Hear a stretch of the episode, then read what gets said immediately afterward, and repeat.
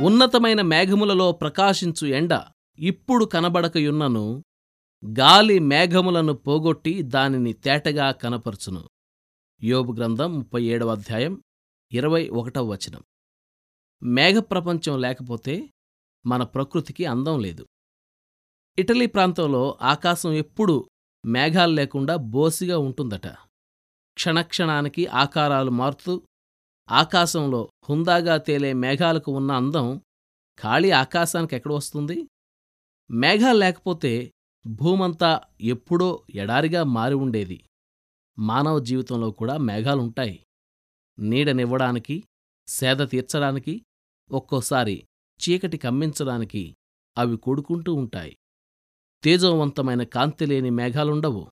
దేవుడే అన్నాడు నా ధనస్సును మేఘాల్లో ఉంచాను.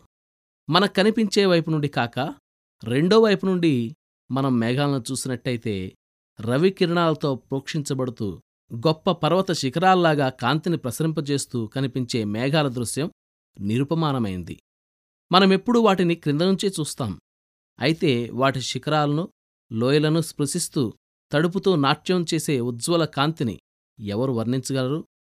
ప్రేమైన దేవుని బిడ్డ నీకు సంభవించే శ్రమలను అవతల వైపు నుండి చూడగలిగితే ఎంత బావుంటుంది? క్రింద నుండే ఎప్పుడూ చూస్తున్నావు నువ్వు క్రీస్తుతో కూడా ఉన్నత స్థలాల్లో కూర్చుని క్రింద ఉన్న మేఘాలను చూడగలిగితే పరలోకపు స్వచ్ఛమైన ధవళకాంతిని క్రీస్తు ముఖకాంతిని అవి ప్రతిబింబిస్తున్నాయన్న సత్యాన్ని కళ్ళారా చూడగలిగితే ఎంత మంచిది?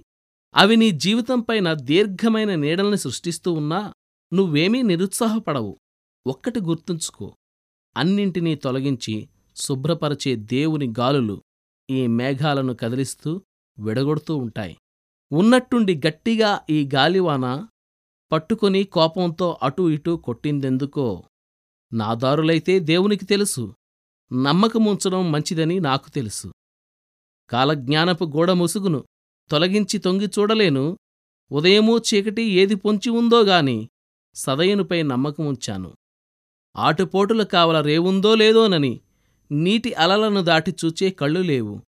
నాటికీ నేటికీ దేవుడు నా తోడని. పాటపాడే నమ్మకం మాత్రం ఉంది.